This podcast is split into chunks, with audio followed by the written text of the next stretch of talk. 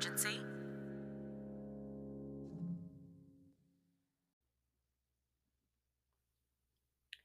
Hello, mate. Hello. We're back with another cocktail murder. oh, and Taj and Honey, the American Taj and Honey, are no more.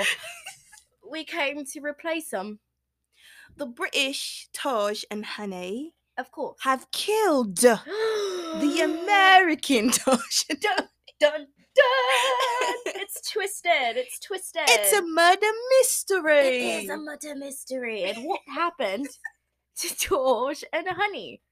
Anyone? you in the back. Can you tell me? You, the quiet one, the one who didn't raise their hand. Hello. We're back. We're back for another show. we Uh, are. uh, It's um I feel like it's been a while. I feel like every time we re-record, Yeah. it's just like it's been a long time. So, which should we like record every day? Let's record every day. Fuck it, why not? Tuh. Tuh. I mean, That's it's not like we have anything else to do with our lives. Except Well, work. oh well. Too soon, too soon, too soon. Guys, we won't go down the working. I am currently an entrepreneur. oh really? Like what what do you do? What do you do? I, I do a little bit of this, a little bit of that, a little bit of podcasting. hey. Yeah. We're podcasters. We're podcasters. That's what we also, do. please donate and We subscribe and and uh send us your reviews. I actually read some pretty good reviews on our Apple. Um, Awesome. isn't that great? We had three awesome reviews. no way? I swear to God, we had three, and Oh, that's so and cool. they're glorifying. I like love it's that. great. It two in which I, I don't know who they are. Oh, The other one is from Love Lonnie. She was the one Oh, who did the exclusive wine glass. Yeah. she also gave her. us our um a plaque of establishment. Yes. She, you know, made one. Um, so we love her to death. Um, but yeah, the other two reviews though, I have no idea who they are, and That's they awesome. like it's just great. Like they fuck with us. And Well, thank you. it was really cool. Who reviewed us? yeah. If you're listening to this and you haven't reviewed us, yeah, review us. What the fuck are you doing? like, But I like, give us a good review. But a good Don't one. like yeah. Don't be, be a like, weirdo. fuck these bitches suck. don't be one of those people like have you ever read those reviews where it's like um the only reason why i'm giving one star is because it can't give zero oh, that's fucked up. hilarious it's funny it's like up. wow you were that mad They were upset. so upset to the point where like it held over where you possibly had to create an account to make the review right Yeah. or sign into your google account or whatever the Yeah, whatever you have. and then you have to write the review and then you have to submit it like that's a lot of work that's a lot of time to be upset i Yeah. just i can't do it i seriously can't do it Um, Speaking of which, can I? Probably don't do anything with your time if that's what If you that's do. what you do, dude. I'm unemployed and I don't even give out reviews. Let me say this. So the other day, I had Crab Hut downtown San Diego. It sucks. Oh, really? It, the the establishment in San Diego. There mm. are. I've tried a different type of or a different area of Crab Hut, and it's super good. yeah, whatever. I love Crab Hut. but this one in particular in um downtown, it, it's horrible. It sucks. It That's just- unfortunate. I know it's super unfortunate because they're usually really good. Yeah. And I almost wrote a review. It was that bad. It was bad. What I was so bad about it? um there were definitely a few seasonings missing in the jambalaya. Um it wasn't spicy at all. Oh. Um Which is weird because Yeah. they're like Cajun seasoning. at Yeah. Crab Hut usually is like pretty like you can get Exactly. like mild, spicy, whatever. you That's think- very interesting. yeah. No, Maybe and they I, just had a bad day. I hope so. I mean, but the the sausages, it just wasn't like ah, Yeah. Well, It just know, wasn't it. It One wasn't time hitting. I got uh it wasn't Crab Hut, it was a knockoff of Crab Hut. It was Crab Pub. That is Mm. the one in the ghetto. ooh. And um I got to go crab with like shrimp Mm. and the shrimp was not fully cooked. oh. So that was really good. unfortunate. It was it was sucks. it was pretty sad. But here's my question, Tosh. Did you write a review? I did not.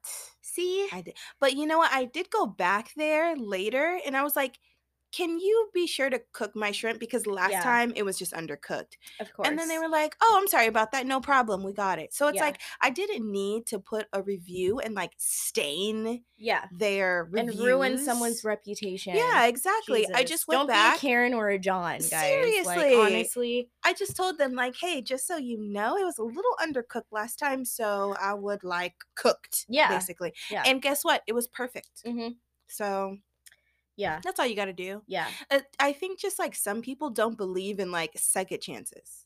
Mm. It's like you fuck up Mm. one time and then they're Mm. like, cancel you, fuck you. Yeah. Like I'm never. I'm gonna write the worst possible thing about you. That's why I I give a lot of food places second chances. Um, I've had Jersey Mike's where they overdid the mayonnaise. Um, right, right. that sounds terrible. It was gross. It was a bit soupy and it was disgusting. Ew. It was disgusting. It was a horrible That sounds experience. so bad. horrible. Uh, but I ate there again, and you know, sandwich was bussin'. So like I, it was good. Like it. Sometimes when you give a second chance, like they do better Yeah. the next time. Are we know? talking about food or people? Ooh, when is it? Okay. Hmm. Hmm. Let me think. When is it okay to not give a second chance? um ooh. Murdering someone. Well, yeah, for sure. I don't think that if you murder someone, you should be allowed to murder another. right. No. Yeah. Um, but even that is like Mm. subjective, right? because what is murder? Exactly. Exactly. like there are cases that we've talked about where people just straight up murder people like because they're gross and insane and just like terrible people Right. but then there are some people like the girl that i covered one time i believe her name was uh titiana cooper Oh, and yes. she murdered her brother's murderer hmm and she absolutely did it out of out of revenge and it's like should she get a second chance me personally and no one has to agree with me but yeah i i think that she should because i've said it before if someone were to murder one of my siblings Oh my god. and i it. know who did it Yeah. Ugh. I wouldn't stop. I saw someone tweet. your ass is grass mister Your ass is grass. I um I saw someone tweet. They said something like, um, it, and it was based off of like anger management or whatever, and they Uh-huh. said something like, you know, I can't be in an argument because I'd be so ready to dig up your dead grandmother and sit her on your porch. oh And I was like, you know what? That's some shit I would do. like, Oh, you're it's like I'm gonna send a message. Like, you know what I mean? real I may not hurt you, but I'm gonna do something to make Wait, you know, like think, think I'm gonna do that. something to fuck your head up. Think about that for a second. You come home from a long day of work, oh, and probably tired. probably Boss just is on go your home, ass. fucking grab a glass of wine Yeah, and unwind. grab a beer or something. oh my gosh, watch some Netflix. Grubhub. Say fuck it. Fuck my diet today. Today was hard. Exactly. I you know? deserve some relaxation. oh my god. And you Holy get to your shit. front door, And then you're like, what is that? your granny, What is that? Oh, And- and, you and- walk closer. and she's been dead for so long that it's just oh skeletons oh my god. and her clothes. oh, holy fuck. So you don't even know it's your grandma until No. you see her purple shoes that she Oh used to wear all the I time. can I say I imagine like a purple long skirt yes. and like a floral white and purple blouse. Why are we thinking of somebody's old black granny? With some slippers. yes, that's I was That's thinking that. exactly what I was thinking. yeah, totally. Oh, imagine that. Dude. What if Oh shit. What if she had on a church hat that they buried oh, her Oh in? no, the one with the net in front. Oh. Oh man. And that's her hat. Yo, I have to kill you after that. At that point, I'm digging up your grandmother, and placing her on your porch. No, just her head. Just That's That's fucked up. That's taking it a step closer. up. Like I'm decapitating your dead grandma. Yes. And and then and then I'm gonna put her, her- I'm gonna put her head in your grandfather's bed. oh, oh.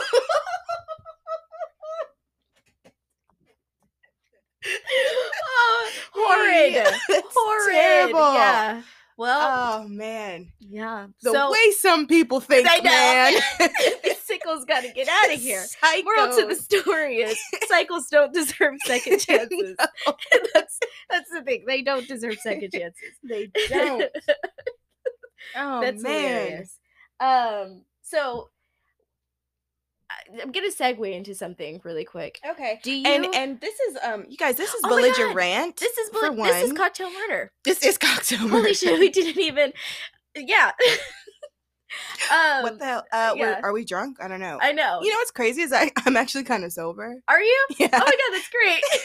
Me too, kind of, because I've been drinking a lot, and also because I'm unemployed, so I've been drinking a lot. Wait, so are you sober or not? Because I didn't answer the question. I can't tell. So, um, something very important. First, we are cocktail murder. Yes. We drink, we talk about murder, we talk about black victims, people of color victims because their stories are underreported um, or they're always Unsolved. unsolved. Yeah. Yeah. And Ugh. it sucks. And we're here to shed light on the cases that are left in the dark, Right. you know? Um, so with that being said, we drink while we do this a lot. a lot. And tonight we're drinking something very special, actually. Yeah. Um, it is from the McBride Sisters collection. Mhm. Um, it is the Black Girl Magic brand, and we're drinking rosé. And I have to say, this is delicious. It's so I good. love it. Yeah, It's I'm a fan. Super good. Um, I'm definitely gonna try more of their wines. Mhm. Um, it's I'm not gonna lie, like I'm not a huge fan of anything that's not a red wine. Ri- right, Um, exactly. But this rosé, I could deal with this. also, like, I'm not a fan of like the sweet wines. Mhm. Um, and this isn't. It's not that this is like sweet, but it's Right. definitely more on like the lighter fruity side. Yeah. I would say. Right. um, but I I don't mind it at all. yeah, I no, it's good. Like great. it's I would totally get it again. It's super good. Yeah. And um yeah, we definitely recommend it. We're gonna post um a photo of it, Yeah. of course, when we release this episode. But this is really good. Yeah. Again, they're the McBride sisters, black owned. Yes. ah. Put emphasis on that. And I mean, speaking of wine, while we're on the subject, Mhm. this actually drops a Thursday, early, early yes. Thursday, It which sure is does. also the date of the Black Press wine tasting. Yes, yes. Um, if you are in the San Diego area, um, Black Press, B L K P R S S Mm-hmm. on Instagram. Um, they it's a black owned uh, wine tasting yes. uh, experience. Yes. um, and uh, they're actually doing their second wine tasting. Their first one was white wines. The second one, which is on Thursday, which is the day this will drop, will be red wines. Yeah. And um, I am going. Honey Yes, is going, and it's gonna be fun. Yeah, we'll It's talk about awesome. it on the next episode Yeah. too. And And we hope to see you guys there. yeah, we hope that you come. And you have to um, get your ticket now because it's yeah. tonight. Exactly. Uh shit. Yeah. Technically it is tonight, huh? Yeah, when the day that this drops. Yeah. It's tonight, so So hurry up, get yeah. it. It's a- we'll be there. We'll be there. Come and see us at the Black Press wine tasting. Yes. I love it. Um okay. I'm on Instagram, right? okay. Yes. Love it. Love it. And, it's like I have uh, a love hate relationship with Instagram. Honestly. So do I. So do I. So do I. Um. Okay. Here's the thing. So I'm scrolling, scrolling, scrolling. Oh, don't do that. yeah, I know. And I come across Justin LaBoy, and fans. hilarious, Big fans. totally. And um, he posts something that made me run to the comments to read. And I found it hilarious. So I decided to share the comments with you guys. So first, um, what Justin LaBoy put was uh, let me look for it. Ladies, Yes, that's me. what's the poorest shit a nigga did around you? the poorest. so yes, answer. shit. What's the poorest shit a nigga did around you? Oh my gosh. Um there was a point in my life where I fucked with broke niggas Yeah. on accident. Not Yeah. a, not Of course.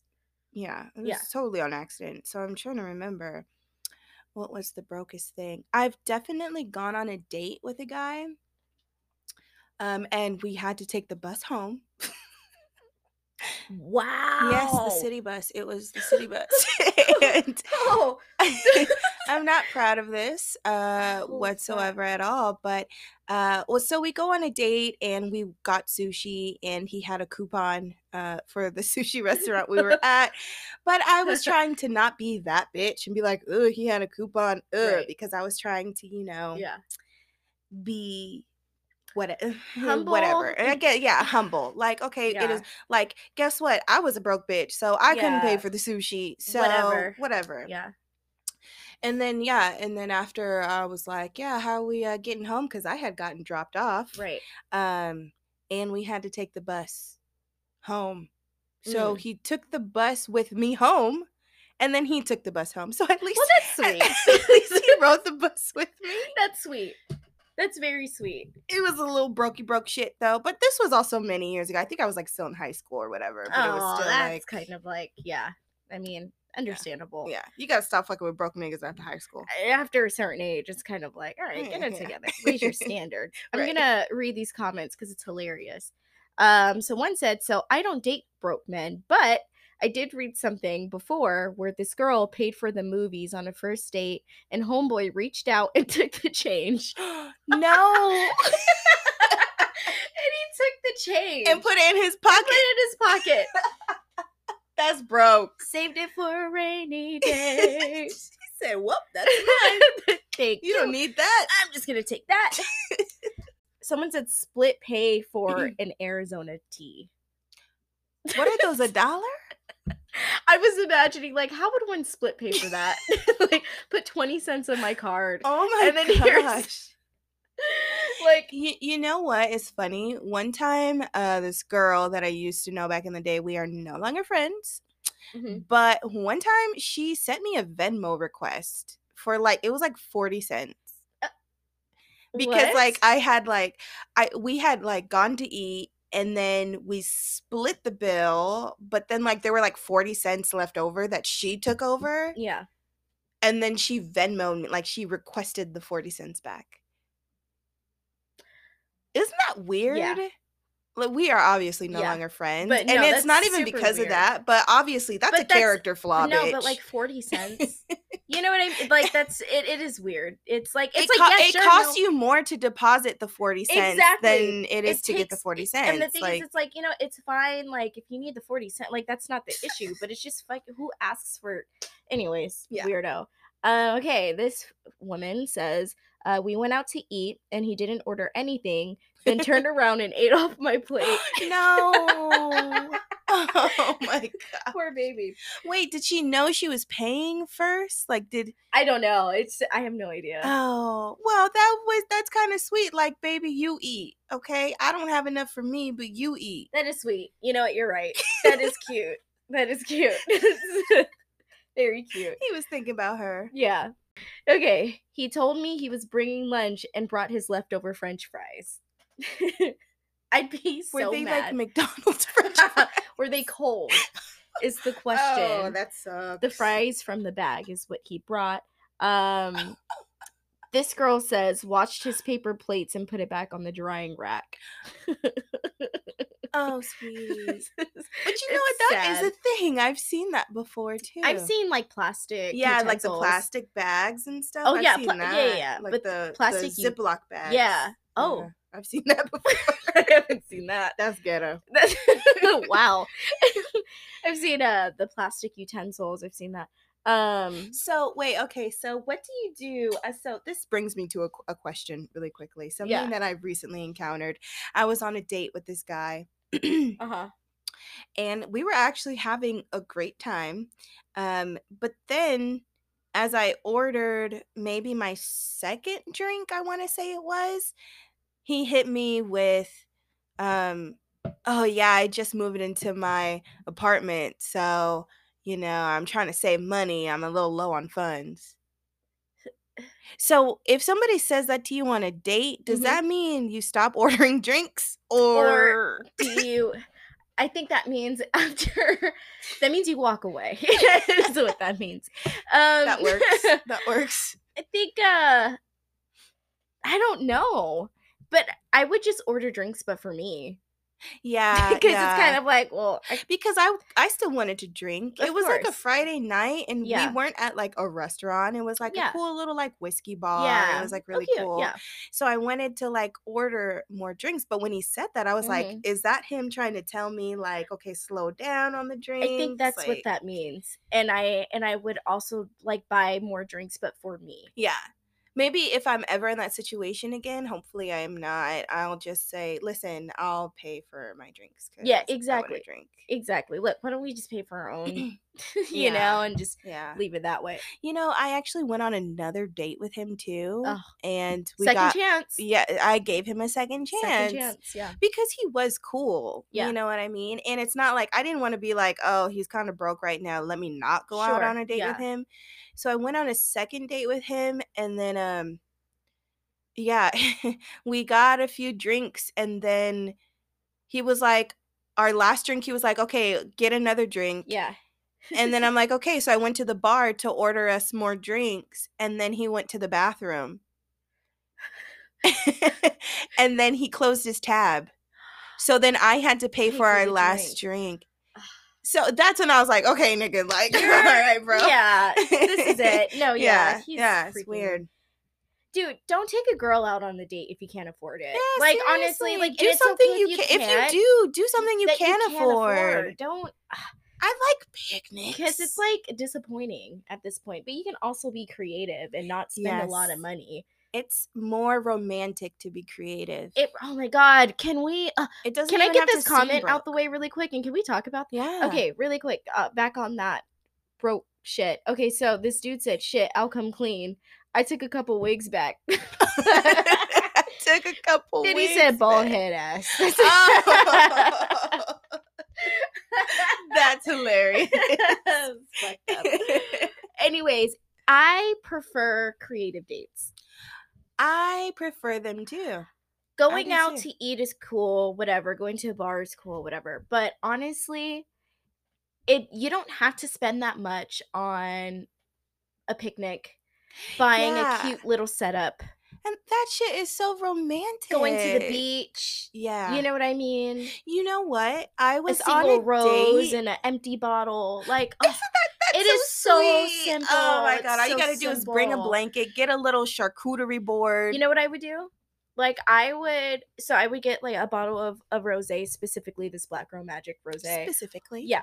We'll drink it together. Obviously, Yeah. we'll drink the whole thing because like who doesn't? Mhm. Um, and then and then when it's done, I will out of my back pocket or whatever the fuck take out a rose then just put it in the bottle. Oh, inside the bottle. Be like, this is for you. that is so freaking Guys cute. suck. Cause how can you not think of that? They're I just came up with that off the creative fly. in the least bit. I came up with that off the fly. Maybe I should just date myself. Yeah, well, I I actually have rules, and I have my top three rules Okay. are, uh, don't lie, One hundred percent. Yeah. don't cry. Mm. Shout out to P Valley because I got that from there. And my last rule is keep my vase full. Keep my vase full. That's it. Keep Mm, my vase I full. like it. And my vase has been full. Well, Oh, slow down. Don't tell on yourself, girl. I know, never mind,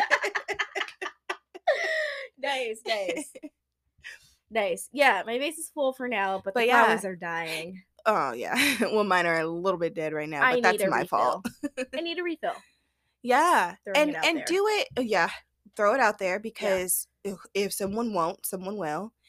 Um, and Yeah. also you're right. Do do date yourself. Do get yourself flowers. Yeah. And and that's why that's one of my rules to keep my vase full is because I always keep my vase full regardless. yeah, you know what? And it's, I mean, again, I I bought myself flowers Yeah. and plants and whatever the fuck, and it was cute. You like, take yourself it. out for Yeah, wine for a drink just you know what I haven't do it. done like in a while. Like I've been to the bar by myself a few times in my life, and I Mhm. want to start doing that again. We have four minutes, by the way. Thank you. And it's like it's fun, Yeah. you know, to go to places by yourself. Like I, there's Mhm. something about it. It's just like yes. it's like you know this is me taking over the town by myself. myself, It's like yeah. it's almost empowering. Like it feels good. No, I do think that's one of the greatest things that you can do is like date yourself and go to places on your own. Go Right. to a ni- go to a cute bar, get dressed up by mm, yourself and like like, just hang out and like we live in California, so we have the luxury of just like going to a bar on the beach and Holy just fuck. like looking at the water and being in a cute Yeah. sundress and just en- enjoying ourselves. What's the weather you know? tomorrow? I just might just Cold and cold. It was raining today, girl. but it's San Diego. It That's true. change. I mean, the I- weekend was hot. It really was. I just might take myself to the beach tomorrow. You should do that.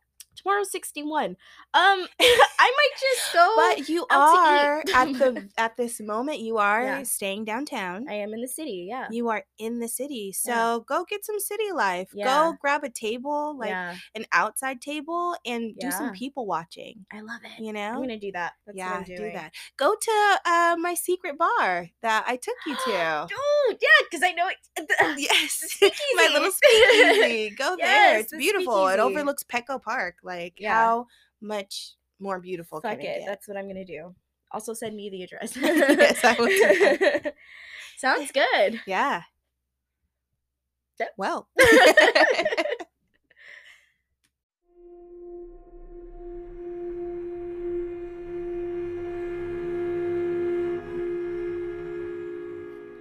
check, check, check. One, two, one, two. what is this?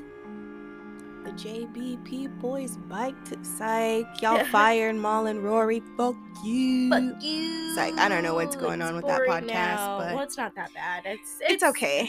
It's okay. It's really. but I, I do miss bad. the old crew. So Of course I do. if any of you guys from the JBP happens to be listening, we miss you, Mal and Rory. we sure do. We I sure didn't know. I didn't realize how much I would miss them. I know. I I, do. I, It's I miss them. I really do. But it's okay. We have Brilliant Idiots and, And The Breakfast Club. the Breakfast Club, flagrant, Flagrant too. me, I haven't been listening to that much Flagrant lately. Me neither. It's been a little bit racist. It's a tad bit white. it's it's it's, a bit, it's quite white for sure. It's, It's quite, quite, white. white. Yeah. Um, so once Schulz gets back to uh, New his York? regular, yeah. Oh, that's yeah. That's what it is. Yo, Andrew Schulz, we need you back in He's New York, around. bro. He's around his brothers in in Florida. Yes, Yeah. that is You know, so true. He interviewed the mayor, and I think that either the mayor or whatever the fuck, one of someone, Mhm. and he, the yeah, mayor, of Miami, right? It was the mayor of Miami. and he, the mayor, I turned the podcast off when the mayor was like, you know, in our town, and it's this Hispanic guy, and he was like, in our oh, yeah, town, DeSantos or something. He said, in our town, while you guys are defunding the police, we're funding our police. And it's like Andrew didn't stop that. No one stopped oh. that. And then it was just kind of like, why would you have that fucktard on your fucking yeah, podcast? Like, and like entertain the bullshit and It- just allow him to get is. it off. That's all like- it is. And so I I turned it off. I was like, I can't. I can't bear it. Yeah, I, I would. Yeah, I haven't watched Flagrant two in some time for those reasons. Yeah. I think once Schulz gets back to New York, he'll He just needs to get back to me. He needs Yeah, to get back, to with his, roots and yeah, shit. Yeah, yeah, I, I think that's back. great. But for now, we do have Brilliant Idiots, which I love, of course. Mhm. Breakfast Club, love the Breakfast Club. Amazing. Um, I still have the JBP, love the JBP. Um, and Yeah. everything on Black Effect podcasts, Yeah. actually. I mean, JBP isn't on there, but everything on Black Effect podcast. Sh- shout out to Charlemagne the God, man. Like, if you ever listen to this, just know that we are going to be on Black Effect. We are going to be on Black Effect. We're manifesting it. It's written down in our journals. I see it's on Taj's mirror. Yes, yes Not is. even whiteboard mirror. It's on my mirror. We will be on the Black Effect. Every morning when. I get up and I look at my face in my mirror, it's, That's what it says it, it says Cocktail Mm. Murder live tours because we will be doing live tattoo tours. It. Yes, I'm gonna tattoo that on my forehead. and then my arrow points to Black Effect Podcast because Yeah. that's where we'd like to be. Yeah, One hundred percent. Yeah. One hundred percent. But with that being Um, said, Let's get started. should I stop this now and then because we have to do the music No, fuck it. right here? Okay, yeah, let's just cool, keep it going. All right, cool. It's so good. This is good. It is, yeah. Good banter, good Yeah. banter. okay. Um, it's my turn. Mm. So You're going first. huh? I am. um, okay. So I was watching Lovecraft Country. so good. So good, right? Did you know that Jurnee Smollett, the girl from Roll Bounce, Yes. um, My boo. that is ju- you kind of look like her actually. That's funny. You guys are like the same category of female. No. um, um, that is Jussie Smollett's sister. Shut the fuck up. Wow. Isn't that funny? She kept that under wraps. She showed she? it. Who knew? Who would have known? Who would have thunk it? Okay, so yeah, so I was watching Lovecraft Country. So good. Binged it all weekend. Only took So two good. days. Crazy, right? Um, so anyways, the, the, characters go back to a particular time and year. Mhm. Um, and I watched it and was really touched by this certain episode. And I was like, you know what, this is it. I'm gonna talk about this, this event. Oh shit! And um, for this evening, why not? This is the story I'm going to discuss. Right. So, with that being said, I will be going over the Tulsa Massacre. Shut the I just fuck got up! Shut the fuck up! oh my god! I'm so excited. Here it goes. So, let's start talking about Oklahoma. Okay. Um, in 1907, Oklahoma became the 46th state, which doesn't seem that long ago. No. no. 1907? Nope, not that long ago. Like, uh, that's not that long ago. That's No. crazy. For a state to be admitted, that just doesn't make any sense. Yeah. But whatever. Okay. that would be our great grandparents' generation. like dude crazy That's crazy. um and so it's just crazy what can be accomplished in like such little time right, right. Um socialism became a driving force among struggling farmers until world war one in 1917 where basically all of america needed food um Mm, so Mhm. in just a few years, cattle, cotton, and wheat ranches were booming, and the economy began to soar since the discovery of oil that valued uh, to about $3.5 million. One city in particular reaped the benefits. This city held the nickname of the oil capital of the world, and this is none other than the city of Tulsa, located in Oklahoma. wow. Because of this booming oil dig up, many people from Pennsylvania, Ohio, and New York moved to Tulsa. Many communities thrived, and one of the most successful community was Greenwood. Hmm. Since the early 1900s, as the Native Americans were basically being forced out of their homes, there were a community of black people who were free slaves in the area living with the natives. The white people moving in the area called that area Little Africa. Interesting. Interesting. And essentially, they didn't go near it Of course, because because because because they're white. because what the fuck. so this black community isolated themselves and started building. In 1905, Booker T. Washington visited and was basically thrilled that he saw this thriving community. He encouraged the people to keep building their own institutions. In 1905, there was about 4,000 acres of black owned businesses under the supervision of C.W. Green, who was a teacher at the Tuskegee Institute. Hmm. With the direction from successful black men above him, Greenwood was formally organized in 1901. Nice. It's no secret that Greenwood was a success with thriving businesses, banks, libraries, and so many other institutions. So fucking poppin'. this led to the nickname the Black Wall Street. and it's just like mm, the mm. Mecca. It's like the Black Mecca. It's like, I mean, I can imagine. no, I- I like living in that. Yeah. Um, yeah, it's that's that's I can't imagine. so dope. I I mean I I kind of imagine Atlanta sort of to being be like th- that. being like that 100%. Yeah. yeah. Um, even though I was talking to somebody from Atlanta the other day, and they were saying it's difficult with Atlanta because behind like very like Mhm. strong black businesses is like a white person funding it. Um, we could totally cut this out later No, if we it, need yeah. to, but um, but it, it sucks because it's kind of true. But it's but we can't not look at Atlanta as like the black The mecca. Mecca, Like yeah, it looks, um, it's I mean it's all black people. Yeah, like exactly. when I flew there, even the TSA agents were We're black. Yeah, and I was like, everyone, yeah, this is like, amazing. this is- yeah, I don't feel subconscious. yes I don't, you know I, what I, I mean? honestly felt feel- at home. Literally, I really yeah, did. you feel free. Mhm. Like, yeah, Okay, so um I just want to give a quick example on how incredible this community was. Mhm. So there were all black lawyers, doctors, and other professionals in Greenwood um, that offered their services. I just want to make it clear. So there's Tulsa City, and then there's the sector Greenwood, and this is Got what we're talking about. Got it. Um, but the thing is, Greenwood. Okay, I'll just I'll get into that later. Mhm. Okay. Um, one black man named J.B. Stradford, who graduated with a law degree, bought land, then sold it to the black residents for redevelopment into houses and other potential profitable businesses. Wow. Just wow. Honestly. Wow.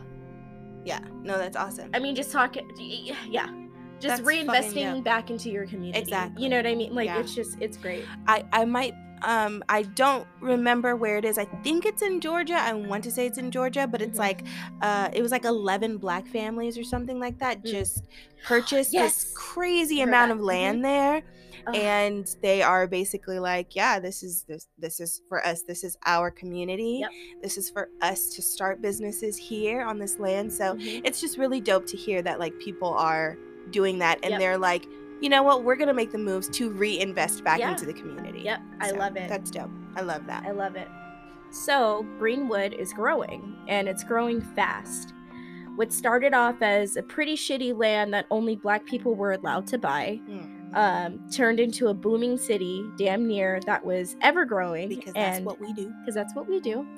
Um, and especially growing into the white neighborhoods. So Mm. they they set up boundaries and they were growing so much that they um, damn near had to take over and step over these boundaries to keep growing and fit all these people and and these institutions. And, yeah. yeah all kind of stuff that makes sense though At this point, um, there were threatening letters to the business owners and residents to stay within their quote unquote boundary. But Greenwood had no choice but to expand given that it's growing. Mhm. Um, but this expansion is where the tension begins. of course Now, on May 30th, 1921, oh no. a young black man named Dick Rowland was riding in the elevator in the Drexel building at 3rd and Main with a white woman named Sarah Page. The next day, Dick Rowland was arrested as he was accused for sexually assaulting Sarah Page. A white mob made their way to the courthouse demanding the sheriffs to hand Dick Rowland to them.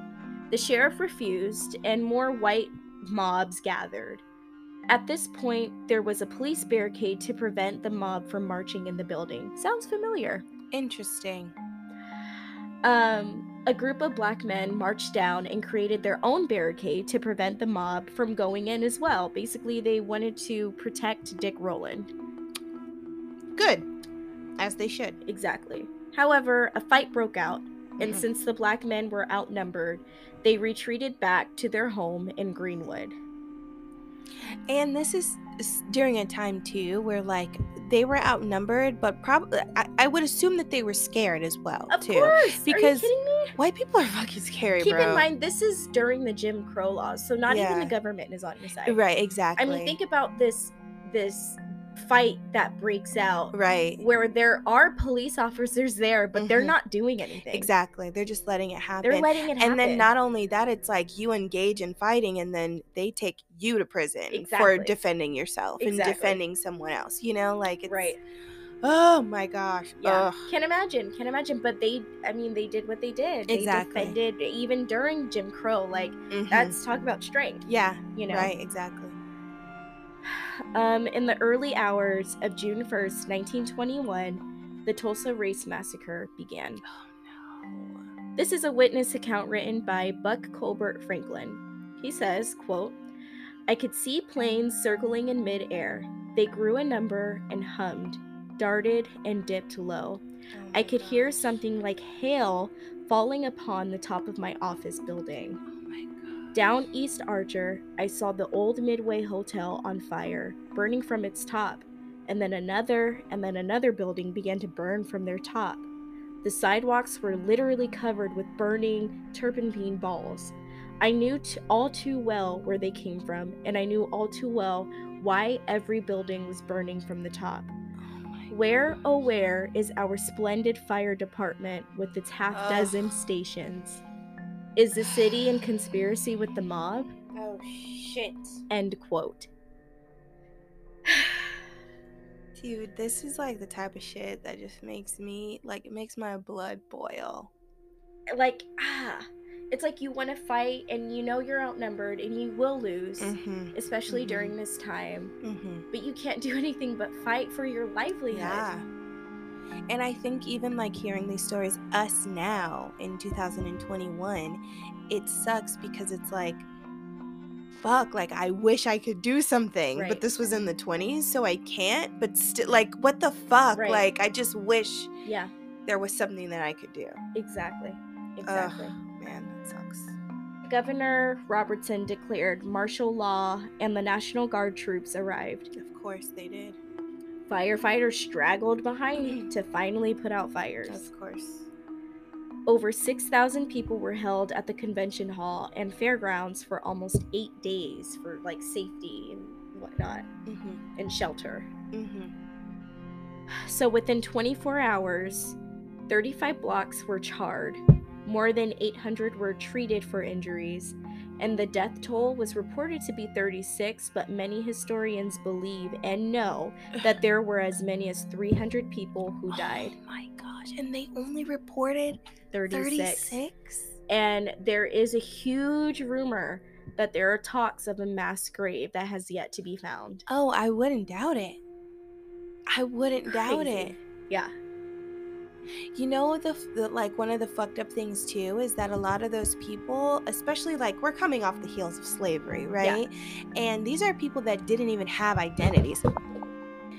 People that their their identities were literally taken away from them. Mhm.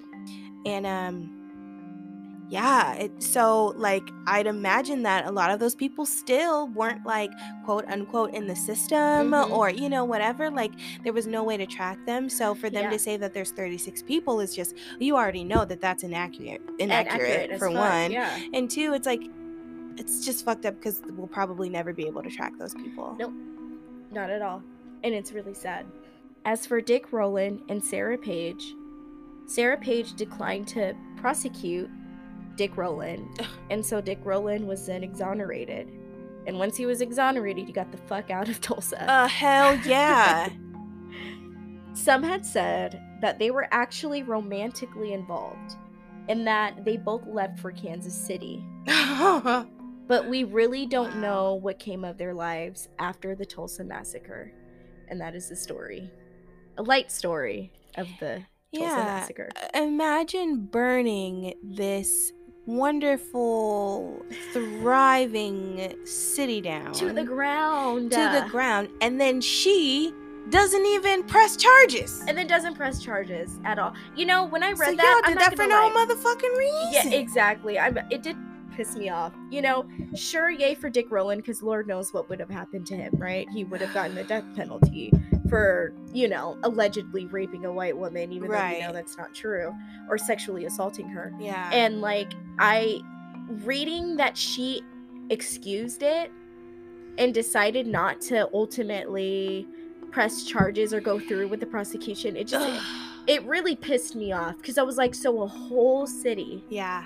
a whole Thriving. thriving city. city. got burned to the ground Yeah. Because of an accusation. Well, that goes to show you that uh, they were not there to defend her. no, They were just looking for any, Any reason, reason. to burn it down. just a reason, just a any reason. reason. And Because if they would have talked to her and she would have been like, I'm not pressing charges, whatever, whatever, then they you would think that they would be like, okay, whatever, like Right. keep it pushing. But no, they like made up this story in their head, it seems like. I just what trips me out is the you know the witness, right? Like what I read and how like he said he saw planes and he saw them like Oh, he heard man. things get dropped on top of the building. yeah. And the buildings were burning from the fucking top. That is Yeah. a terrorist act. that that, that's a terrorist that attack. reminds me of 9-11 Yeah. right and i don't care if i'm like too far-fetched about this no, like, you're not. it reminds me of 9-11 and i just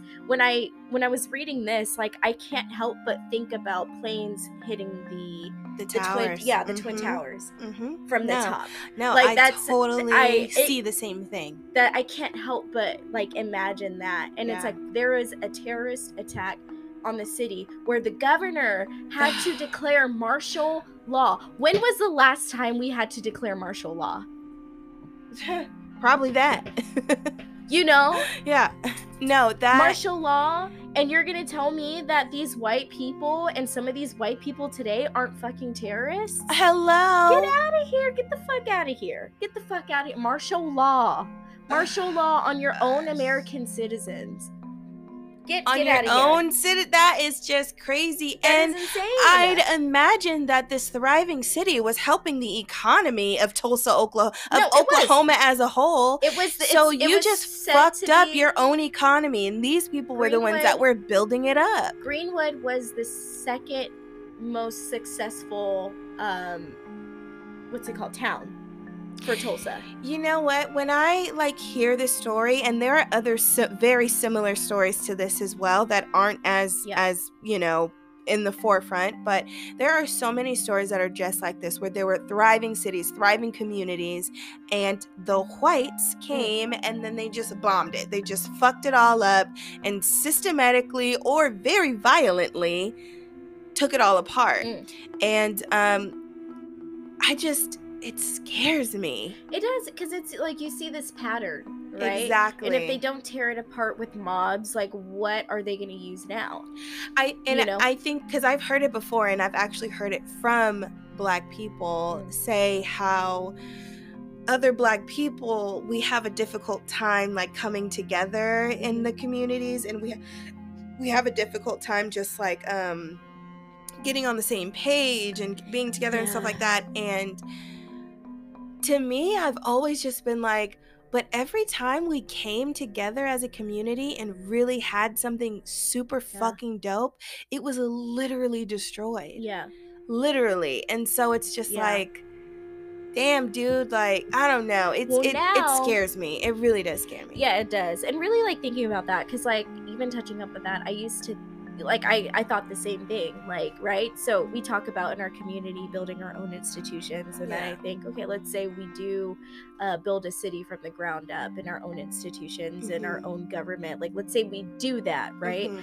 um you know how is it going to be torn down i think back then it was easier because they it was easy to tear down because they were able to just be a fucking mob and the yeah, government was in, yeah. behind them or allowed them time Mhm. um to tear down the city yeah. now it might be a bit harder to tear down a city physically Oh, that's true. um, so it might be easier to build our own institutions. I don't know the ins and outs of a government. Yeah. I don't know how this shit works.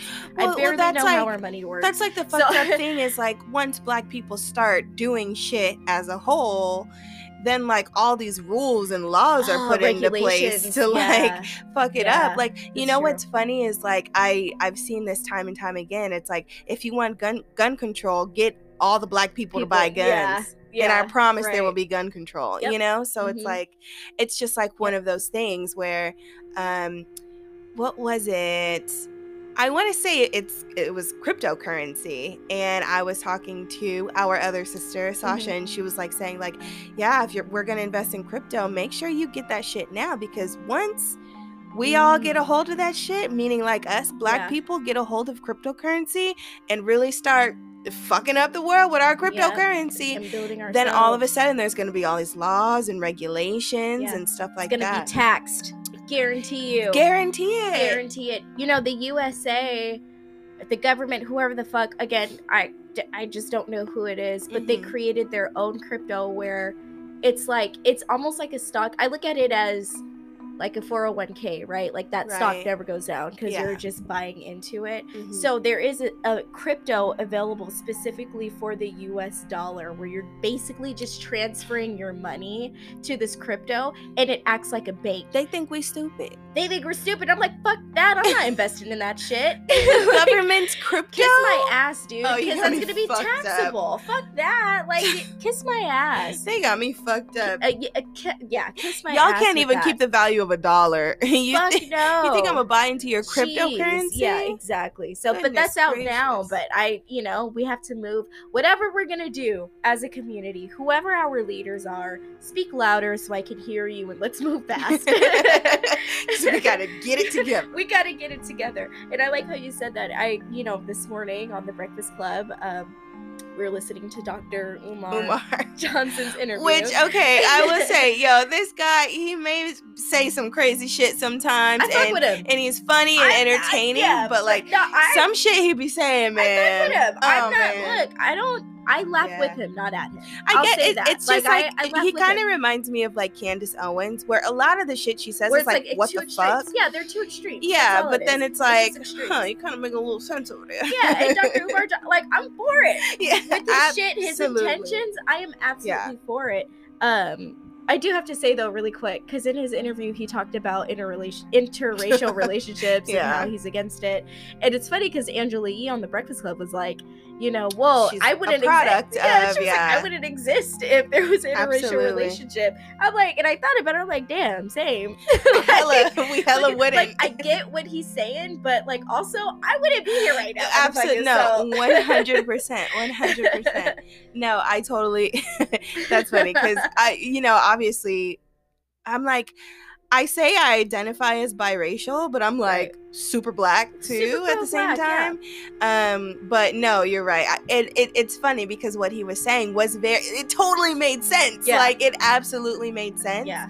and I get it. But no, you're totally right. Yeah, We but would not that- exist without. with that being said, like in that um interview, so Charlemagne was saying that um yeah, like black people are are monolithic. Like we're there we can Yeah. never get on the same page. yeah. But then like Dr. Umar Johnson made a point. He said, Yeah, but the Asian Americans are also monolithic and somehow they're able they're to not com- monolithic. yet. or or they're able to build he said they're all different, but they're able Mm-hmm. to build a community. because even though you're different, that doesn't mean that your goal can't be, Be the, same. Exactly. And we gotta get past our differences. Yeah. We got to get if Yeah. our goal is generational wealth, then we got to get back get past that difference and and keep I- staring oh, at the goal it- and it's so crazy. I was just talking about this like yesterday or two days ago, and um, we were just talking about how, and man, you know, I don't like talking about black people, but um, just like when we do get money, when we get our stimmy and shit like that, we have to learn not to like try to stun on other people with it. right. and it's I, I think it's a mindset and i honestly believe it's a mindset that has been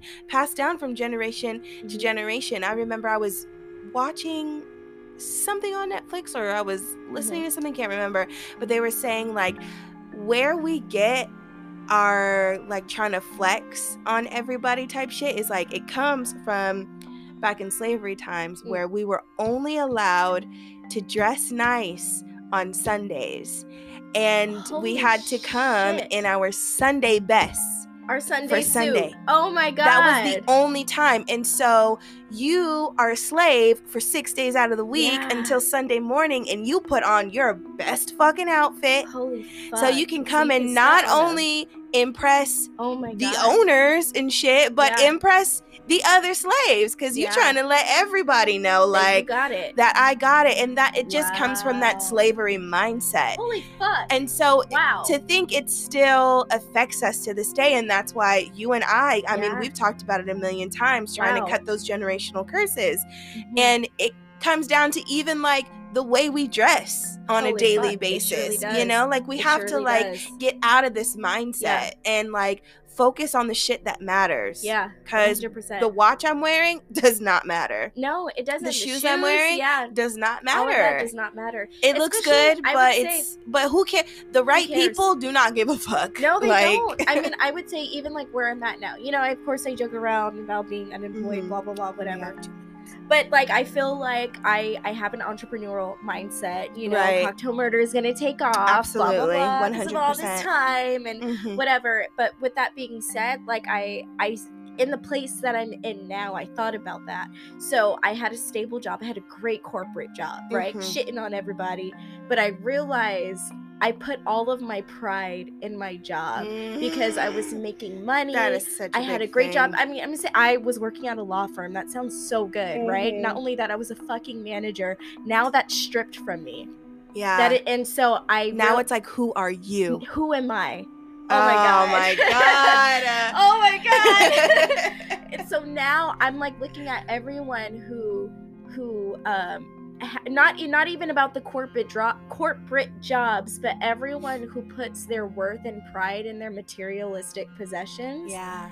And I'm like, I now I feel bad because it's like now when that's stripped away, what who are you? Who are you? you know, Yeah. even my car's fucked up. That was also my pride. So it's like literally my pride was stripped. And Yeah. now I'm at a place where it's like, okay, I have nothing, but I still have something. right. And that something is measured by my work ethic, by my Mhm. spirit, by my health, you Mhm. know, by my love for my family, Yeah. by, you know, that's Mhm. where my worth is measured, not by what I have. Girl, that's deep. Girl, we, we preaching. Woo! wow. wow. That's good. But yeah. Wow. That's good. Yeah.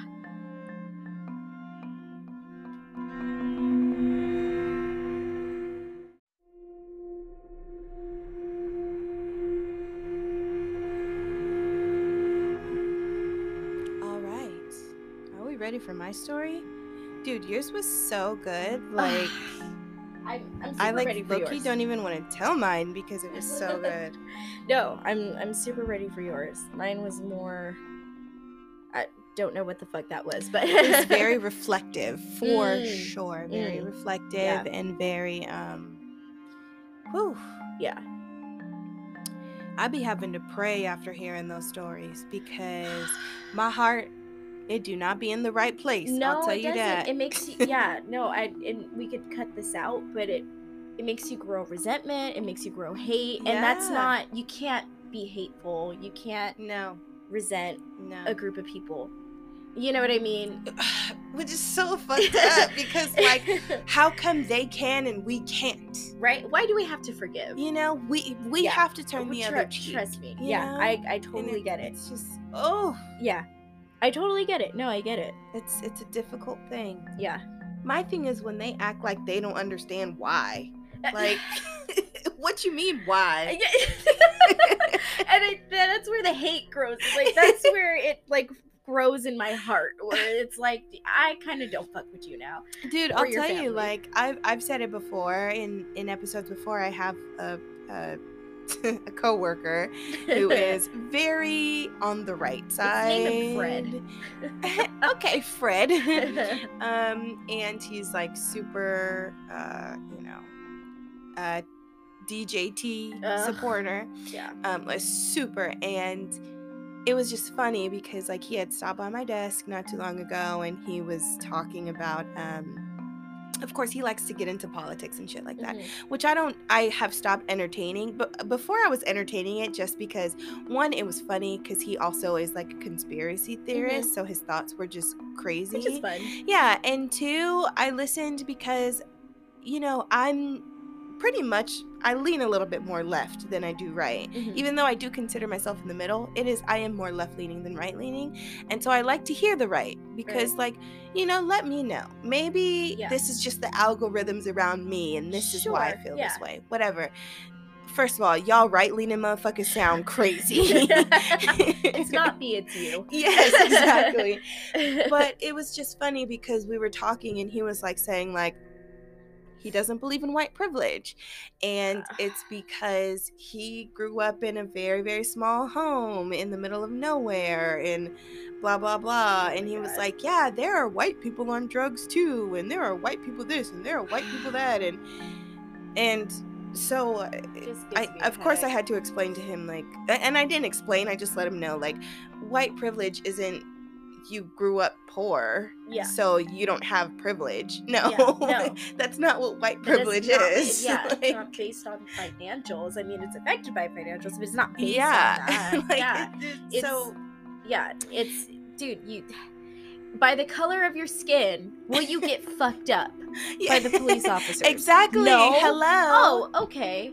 but you know, Jesus, white people they, they don't be listening. measured by the color of your skin. You know, like exactly. that's. That's the. Jesus. but they're they don't want to hear that Yeah. right and so it was just funny because then again he was like talking about like yeah there are white people that are extremely poor and blah blah blah and he was like yeah like the media they don't show those people for some reason the media just wants the races to be apart and so they don't show the white people and i'm like yeah they don't really like show Yeah. the white people the poor white people all that much but it was just funny because in his head he's like they don't show the poor white people and that's why black people think that there are no poor white people and it's so funny because me on What? the other side i'm like they don't show the poor white people because they want to show the poor black people like to villainize black people. Yeah, like I. that's the point. That's the whole fucking. and like and when they show poor white people they show them like it's a sad thing. Oh they're on drugs. Oh there's an opioid So they- epidemic. Exactly. oh there's It's this like, but then when they show poor black blame on people someone else, but when it comes to poor black people, it's, it's like they're they're lazy it's almost like yeah, they're choose- this or that. Their point is, is that we choose to be down and out when that's not the case at it's all. It's just it's Yeah. amazing how two people can be looking at the same exact Yeah. thing and have two totally different interpretations Yeah. of it it's just it's amazing Yeah. and he like he thought we were on the same page like he- was like no. oh yeah like they don't show the white people and i'm like Mm. yeah they don't show the white people Mm. and Mhm. he's like he's like yeah because they want the racists to be no they Yeah. don't it's not like what Yeah. what are you talking Yeah. about like uh, so anyways yeah. Yeah. so it's like those conversations where i'm just like we are so unalike it's ridiculous Yeah. and he had the audacity to be like yeah we have more than common than we thought No, no, we don't have anything in No, common it's like I just really quick because I know we want to get into your story, but like really quick. I mean, I've talked to a few white guys, you know, dated a few white guys, and like there is no common ground what. So I can't understand them for shit, and like Oh honestly, I can't do it. I just and I and and we we said it. this last podcast And you there's nothing against like attractive. yeah, you guys are oh my god white boys are so yeah, cute you guys are cuties. You know what I mean? But fuck you guys, your personality is trash. oh my Like, god Jesus Christ. I mean, I mean, you know, uh, again, well, for obviously, me, it's trash for me. for me. obviously, we're not talking about like all white boys. We don't No, want yeah. anybody to get offended. Blah blah blah. Whatever. We have to do the disclaimer and shit. Like, honestly, you know it. You know what type of white person you are. Yeah, exactly. exactly. like it is what it is. But like, no, seriously, I I absolutely feel the same. And you know what is so funny, and this is one of the reasons why I'll probably never talk to that coworker ever again. Is for some reason we got on the subject of like if he if his blue-eyed blonde um, blue-eyed blue-eyed blonde-haired daughter Yeah. were to bring home um, a black man Mm. and i told him you would be nervous yeah, you would not if your that at all. daughter I don't care what you and he was like well you know it depends on you know depends what on what. what is, is he poor is yeah yeah oh girl oh girl oh Girl, girl yes That we go through. the audacity oh. But what- Uh, what if he? What if It she brought home a, a poor white boy? Th- you would let Then that what? slide, huh? Then I what? bet you would let that slide. So yeah, so needless to say, I'm no longer talking to that coworker. Wow. Again, I only spoke to him because of entertainment purposes Wow. only. It's no longer entertaining. No, it's now irritable. Yeah. wow. So we're gonna get into my story today, um, and we're gonna uh, take take a slight turn, um, Okay. and we're actually gonna talk about the youngest serial killer ever. Shut up. Okay, here we go. So we usually, of course, on cocktail murder, um, we focus on the victim and the victim's story, um, because that is the story that goes untold. Um, however, and this is also the trigger warning. Since we are talking about the youngest serial killer ever, we are talking about the age range of his victims, Okay, which are uh I want to say children, but they're more like l- very small babies. Oh. Um, so yeah, so just be prepared. It gets a little violent, it gets pretty fucked up, and uh that that's your trigger warning, you guys. that's all I have to say. Okay. So my true crime story takes place in a little village called Mushahar in Bihar, India. This takes place in 2006, so not that long ago. Where were you in 2006? holy shit. Two. I remember. okay. so weird. I remember being at Lutheran school. Yes. Went to Um, that school. I think I was in first grade or second grade. I Um, well, I was in sixth grade, so yeah, you were probably first? like first or second. Yeah. And I remember having to say the date, and the date was 2005, and the whole class Oh, said it. And for whatever reason, that memory just sticks with me, saying 2005 with the rest of the class. So, like, like a cult, kind of. You guys had to say we were like 2005. Yes. it was like, I don't know, December 15, Yo. 2005. Low key, that school was kind of Holy cultish. fuck. Maybe we should bleep the name out. Let's bleep the name. But that, that was kind of, that was cultish. It was a little cultish. Holy shit. Yeah. You know, we got kicked out of that school because we didn't join the church. We got kicked out because we didn't join the church. Dude, that's, That's crazy. a cult. That's, a cult. That's a cult. That's a cult. It's totally a cult. we were almost a part of a cult. and women weren't allowed to have any positions of power. Do you Oh my remember that? I do. like I surely do. they were not one of the teachers who was the lower grades teacher Yeah. mrs draper I loved her. her. oh my gosh um she was there for years Yeah. and she wasn't allowed to become the principal No. because women were not allowed to hold any type of power Holy fuck, that was a cult. dude Yeah. that's crazy Yeah. Wow. wow why did we go to that school I don't know who chose that. we were like non-denominational christians they put the us in a complete lutheran opposite school of Lutheran, not Catholic school. Lutheran. Lutheran. oh my gosh. What was That's that about? crazy. What was that about? Who Anyways, knows? 2006. That was yo mama.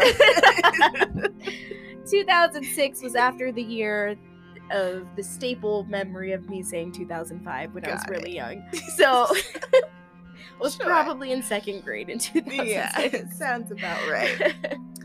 Okay, so the village uh, that this takes place in, it was poverty stricken.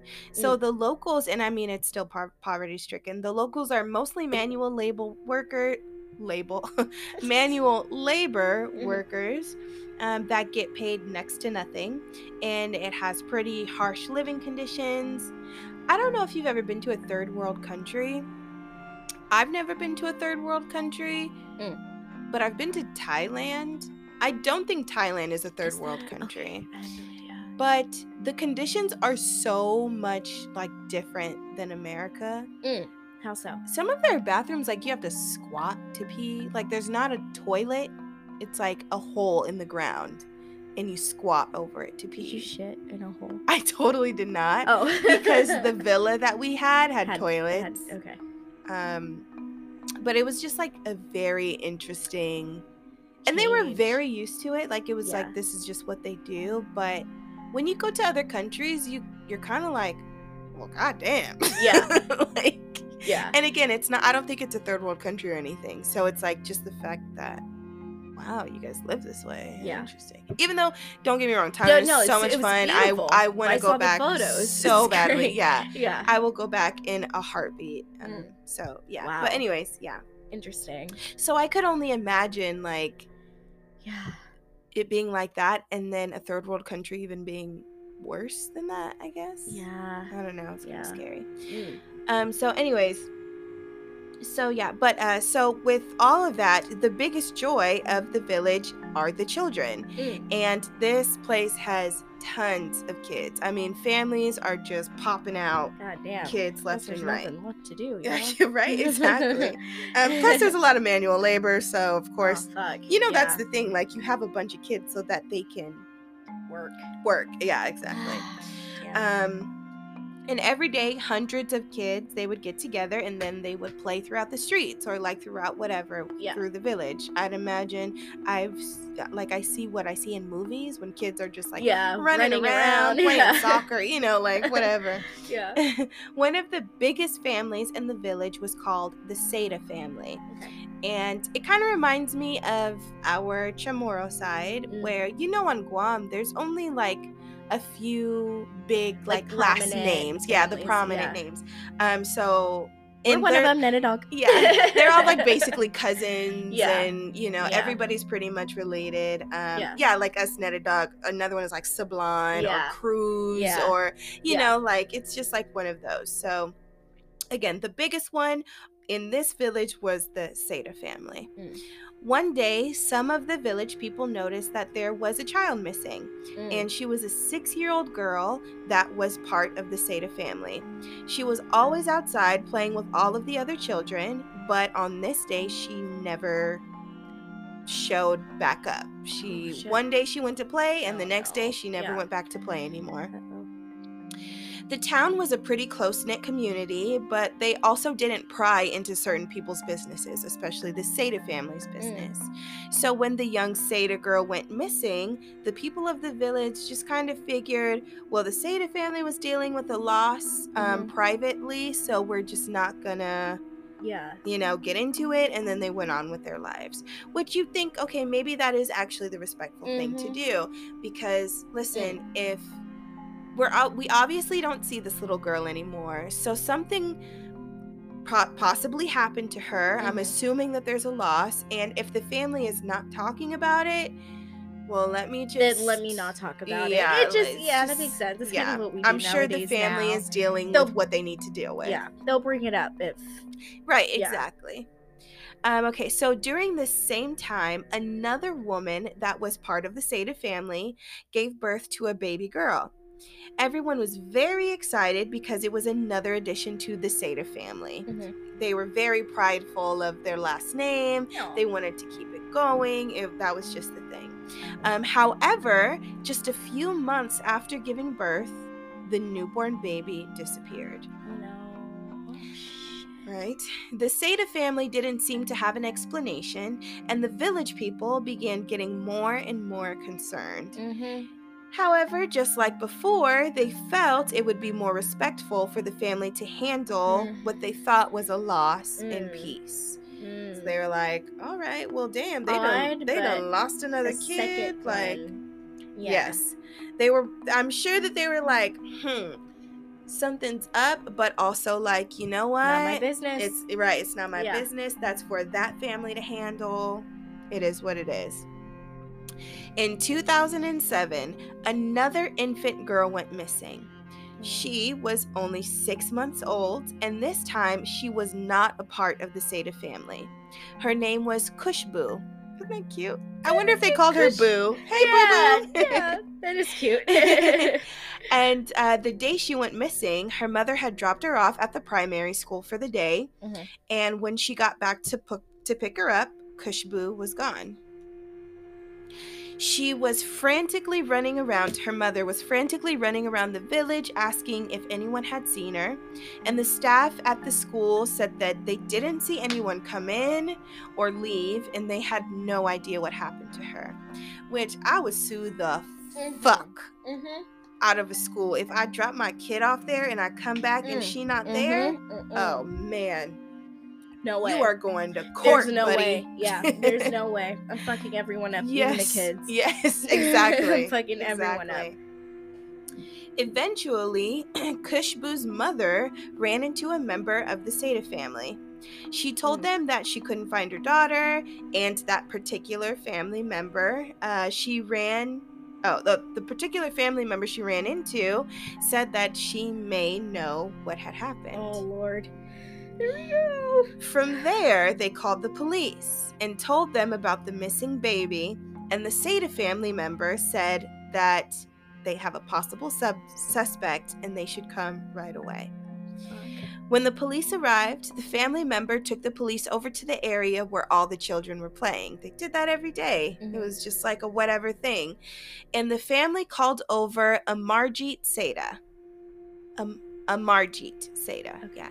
He wasn't. Amarjeet, yeah. Um, excuse me if I'm pronouncing that wrong. Um, he was an eight year old boy. They asked him if he knew what may have happened to the baby girl. Amarjeet said he knew exactly what happened. The eight year old boy told the police that the baby was dead. And the police asked, How do you know? And eight year old Amarjeet replied, I know she's dead because I killed her. no, at eight years old. eight years old. The police were very surprised um, and for some reason did not believe him. But I'm like, an eight year old boy, if I was a police officer and an eight year old boy is like, I killed her, would I believe him right away? An You know? kid, probably not. Probably not. Yeah. Especially given the circumstances, like nobody saw him coming or out. Like, what kid is smart enough to, like, to kill a fucking baby. yeah, seriously. Fuck. Yeah. Um, so they didn't believe him until he took the police to the spot where he killed and buried Kushbu's body in a shallow grave. Amarjeet said, "Oh, you guys, it gets, it, ugh, it gets a little Oh, crazy right fuck, here." fuck, okay. Um, Amarjeet said that he had taken the baby from the school while no one was paying attention. Sued. I'm suing your ass. You're not paying attention, and somebody took so my baby. you're gonna allow an eight-year-old kid? You're getting sued. oh my god. I'm take I'm going to own this school One by the time I'm done with That's you. gonna be my name. The school's gonna be my name. yes, exactly. Oh, So he took her while no one was paying attention. Then he took her to an open field where there was no people around, and he began strangling her. However, he wasn't quite getting the satisfaction that he wanted. There was like no fight in her. There was no like being scared. This is a six month old baby. So of course not. What the there's fuck does he- nothing- Ah, Yes. God. He wanted her murder to be a little more violent. So he picked up a stone off of the ground and he began beating her in the head with it Oh until she died. my God. Bludgeoned her. Bludgeoned her to Ugh. death. A six month old baby. Could you imagine her? She's probably crying, you know? Like, ugh. When they realized that he was telling the truth, they took eight year old the eight year old boy down to the police station. Oh my God. The police said Amarjeet Sada, he didn't talk much, but he sure smiled a lot. He was sitting in his chair, swinging his feet in the chair, and he even asked for cookies while he was in custody. What the fuck? So it was almost like he didn't even know yeah, what like, happened. Like he didn't even know what he just did. like yeah, like this happened. this was a regular day. like he has no reason, like no morals of moral compass. Exactly. Like, that's exactly. He didn't talk much, but he smiled a lot. that's fucking weird. I'd burn that kid immediately. you are the devil. Yeah, at this, uh, yeah, you're the devil's spawn at this point. Seriously. God. Okay, so remember the person that pretty much turned him in? Yes. Um, and they were also a member of the Sada family. Yes. The reason they knew exactly who to question about uh, this girl and the previous missing girls was because Amarjeet had murdered them too. So the first missing girl was in 2006, and that happened to be Amarjeet's first cousin. No. Yes. And when I say first Oh. cousin, I mean like his mom's brother's kid. Oh, so Oh, cousin, cousin. Yeah. Oh my god. He murdered her pretty much the same way. He took her out to a field where no one was and he began strangling her. But remember, this girl was six years old. She tried to fight back, so she was old enough to be able to try to fend him off. However, she just wasn't strong enough to stop him. He strangled her until she was blue in the face. But then, at the very last second, right before she died, he took his hands off of her. She sat there gasping for air. no. And as soon as she was able, or as soon, as soon as she was beginning to get her breath back, he took a nearby rock and he smashed her in the head until she died. Like, how sadistic is that? It's So, super- like, I'm like sitting there, stra- not I'm, but he's sitting there Yeah. strangling her literally until she is about to yeah, die. And then he's like, wait, wait, wait. yeah. Let me let you catch your breath. Oh, but let me take this stone that's and I'm gonna very- fuck you up yeah, with it. Like, that is that's very the that's devil, twisted. dude. That's twisted. Oh I just can't. God. Wow. So, come to find out that the Sada family quickly found out about what Amarjeet did to his cousin because he had confessed it to his entire family. Collectively, the Sada family decided to keep quiet about it. So when she went missing and the Holy and the village people were like, "Yo, what happened yeah. to the 6-year-old?" They didn't say, and they were wondering why the family wasn't saying anything. It was because they collectively agreed we're just not going to say a word about it.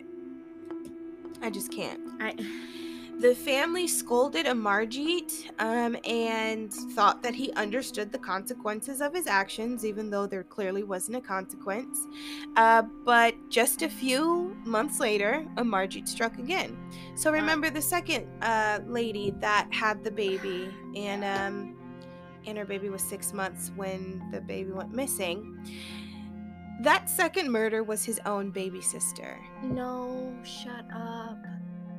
Yes. So Oh his mother had just had the baby. A few months later, he killed her. He said that, and this this is him again confessing to the police. He said that she approached her while she was asleep in her crib, picked her up, and took her to a field and murdered her the same way he had murdered his cousin, and the same way he had murdered Kushbu. He did the same thing as before and even confessed the murder of his sister to his family, to the Sada family. But the family once again decided that it was a quote unquote family matter and decided to keep it a secret from anyone else in the village. So, as we know, the third murder, that was Kushbu. So he strikes again, and it's so fucked up. The only reason the Sada family member turned him in um, for Kushbu's murder was because Kushbu was not Yeah. a member of the Sada family. It was no longer a family matter. Now you're killing other people's children, Mm. which seems fucked up, yeah. but at least they had the heart to be like, okay, Okay, no. like, time. yeah, Yeah, this this is getting number. 3, Yeah. like no. So, of course, being the youngest serial killer ever um, and committing his first murder when he was only seven years old was when he Mhm. murdered his cousin, psychologists and psychiatrists everywhere wanted to study him. Uh, they're still, to this day, baffled because they can't seem to pinpoint where he got the idea of killing them. He didn't have access to TV or books or anything like that, nothing that had to do with the media, and there wasn't any evidence of him being like abused as a child.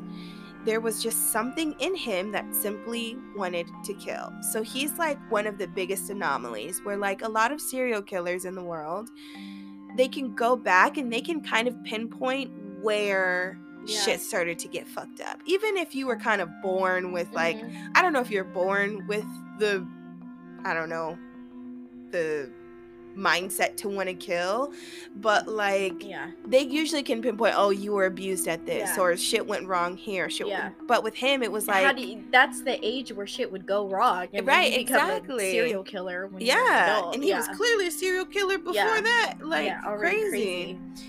Um so yeah so listen to this oh my gosh Amarjeet was placed in a remand home, which is a temporary detention center, and that was in a nearby town. Under Indian law, a child cannot be sentenced to death or be sent to prison, but they can be detained in a children's home until they turn 18. So he did not go to prison, he did not get sentenced to death, and he he was sent to a children ho- a children's home. That's it. I was trying to look up where he might be now, yeah. but I couldn't find anything. Fuck. Yeah, I couldn't find anything. But yes, that's the story of Amarjeet Oh Sada, the God. youngest serial killer ever. I don't even know. Like, I do have mixed feelings on children being sent to prison. Uh, no, of, of You know, course, yeah. At eight years old, but this dude was the devil. you're killing, you're murdering at eight. I think you should be held. If you can't be sent to prison, you got to be held in a, an asylum, not at a fucking children's home. Like Yeah. I, I don't know. I, God, you have some sense of moral compass at eight. You know, Well, Right kids aren't wrong. stupid. no, Yeah. they're not. But that was the fucked up thing, and we only have like a minute and a half left. Um, but um, the thing is, like, the psychologists and stuff, they were so baffled because it was like he had no idea what he did wrong. Yeah. Like, they were just like, it's like you're talking to this kid, and he's just like, oh, yeah, This another happened, day. Yeah, happened, like, yeah. even him being Oh, like with the police and they're like he's swinging his feet like he's a kid he's swinging Yeah. his feet he's wanting cookies he's smiling it was like he had no idea that it was wrong. To Yeah, murder. and yeah. and then they were saying like Ugh. at that age it's difficult to even understand what death is so it's like he probably didn't even understand that he had just literally murdered someone Yeah. Damn. I do wish I knew where he's at now. Like, does he have some sort of remorse? Like, you know what I Yeah. mean? Like, what are his thoughts about what he did now? you know? exactly dude Wow. i don't know Wow. Eight years old. eight and he was seven when he committed the first one Wow. imagine that Wow. and I blame a little bit of the uh, not a little bit, a lot of bit of the family. And that's the thing. Like, why keep that quiet? You shouldn't keep that quiet yeah, no, when you up. Bred a fucking serial killer that's on Hello? the loose. Hello. Jesus Christ. That's it. That goes for a lot of families. A lot of like major families. Wow, this was a good episode, Your story. dude. Your I'm story. like I eight years old. Like I'm still oh my gosh. yeah. It's yeah. And I know, like, we low key got cut off because whatever. Yeah. But like, yeah, like, what do you do with a kid that is that evil? Send, send them away somewhere. Do you turn would you turn in your eight year old son?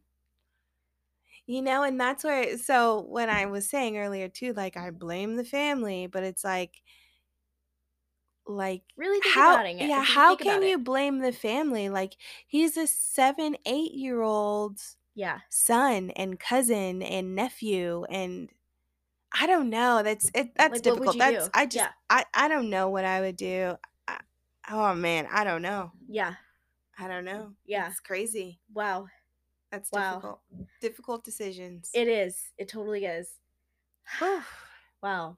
Well, Well, that's another episode. yeah, that is another episode here on Cocktail Murder. Yep. Hey, you guys, definitely send us more reviews. The reviews Yeah. that um that we read, they were really nice and um abs- it absolutely filled my heart. I'll say that. It That- was I just know that makes me just so like really sweet you know what i mean um continue to rate us and um you know and give us your comments um so far we're still doing the instagram live every wednesday 7 p.m pst Yes, they're Um, so much fun. we say this every episode that um, your live interactions live comments fuel us and it's great i love it i love to hear from you guys Yes.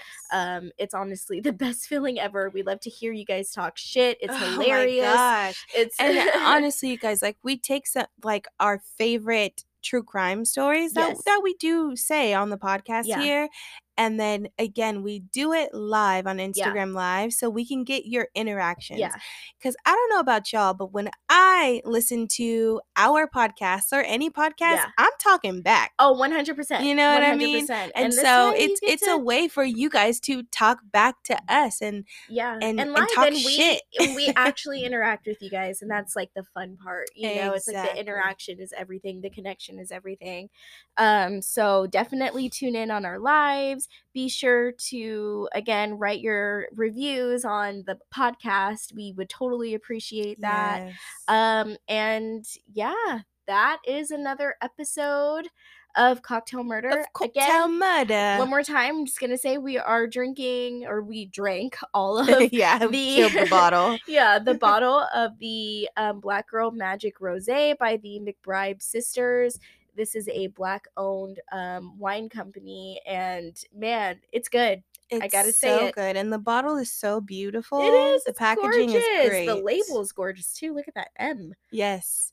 Can I read fancy. this? The back of this right now. I just realized this. Black girl magic is more than a phrase. It's a feeling, a look, a mood, a Mm. taste. The black girl, actually, girl, my black girl magic tastes good. Okay. the Black Girl Magic Collection is our personal ode to our culture and story, Mm. inspired by the magic and resilience of Black women, to be enjoyed by all. oh my Woo! god! Wow. No, there's it, a, there's I a love few it. more stuff in there, but it, but the, it, oh my Yeah. gosh, it's it's awesome. No, yeah. It says Black owned, women owned. Ooh, Ooh. um, uh, I love it. I'm so happy. Can't this get any me so better than that. Black owned and women owned can't get any better than that. Seriously, Seriously. Um, wow. Well, you guys, this is another episode of Cocktail Murder. You are great. Thank you for tuning in till the end. You guys are awesome. We love you guys. This is episode twenty. to episode 20. I know. I wish we planned it out correctly where we would have dropped it. Yeah, on 420, Yeah, but well, that's we suck. It's all good. Maybe in, Next year. we'll see. Oh wait, Probably not. Does that work? I don't think it works out that way. Maybe in a few years we'll Yeah, see. um well yeah thank you guys again for joining and we will cheers it out to the next murder Yeah. cheers Clink, clink clink clink.